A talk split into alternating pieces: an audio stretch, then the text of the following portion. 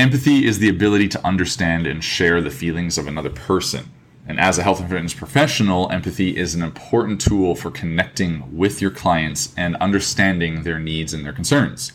When you're able to show empathy, it can help to build better trust, better rapport, and can ultimately lead to a more effective communication between you two and better outcomes for them.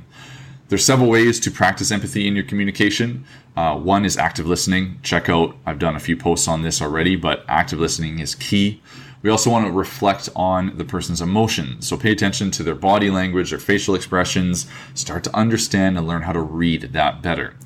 We want to validate the person's emotions, so let them know that their feelings are valid, you understand, or at least are considering where they are coming from and are holding space for that. And we want to show them compassion. We want to share in the person's feelings and offer support and understanding. By using empathy in your communication, you're going to create a more positive, productive relationship with your clients and have better outcomes. Level up.